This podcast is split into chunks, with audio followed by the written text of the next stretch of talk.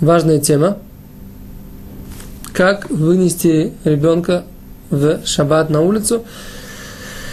И так очевидно, что нельзя выносить э, здорового ребенка э, э, на улицу, на руках, в коляске, э, каким-либо другим образом, и взять ребенка, которому надоело идти на улице, перенести его какое-то расстояние, тоже нельзя.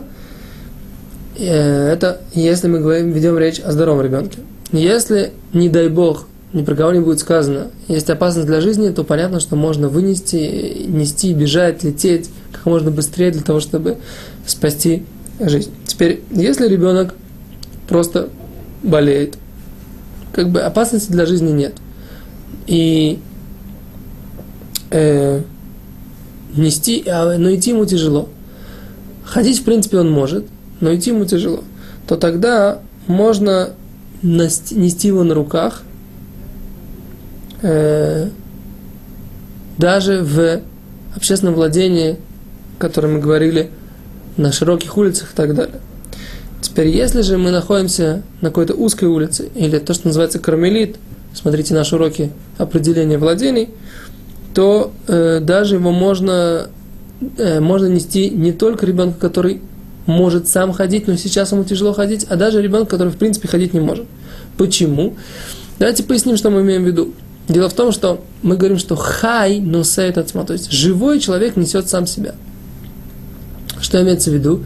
Что каждый раз, когда попробуйте взять ребенка на руки, и если он будет вырываться, то когда он вырывается, он намного тяжелее, чем когда он э, чем когда он спокойно с вами идет.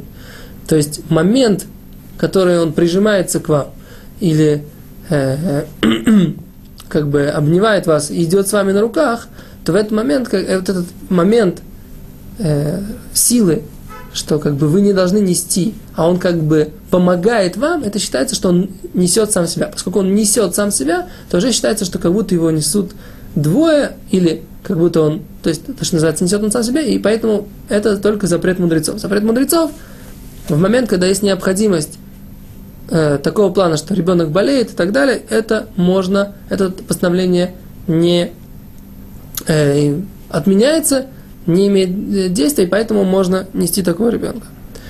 Э, но, что важно, чтобы ребенок не нес какие-то посторонние вещи, которые ему абсолютно не нужны. Э, для его выздоровления. С другой стороны, если есть какая-то вещь, которая его успокаивает, не дает ему, так сказать, как бы раза... Э, не дает ему еще больше зайти, э, там, попасть, еще больше расстроиться, еще больше привести, привести его в какое-то состояние, то в этой ситуации все равно даже эту вещь можно взять для того, чтобы ребенка успокоить. И то, что там же, где можно его нести на руках, также там же можно нести его и вести его и в коляске. Почему? Потому что коляска считается как бы предметом, который не имеет собственной значимости, а точно так же, как ребенка, также и коляску можно нести э, в том месте, где мы говорим, что можно перенести самого ребенка. Спасибо, до свидания.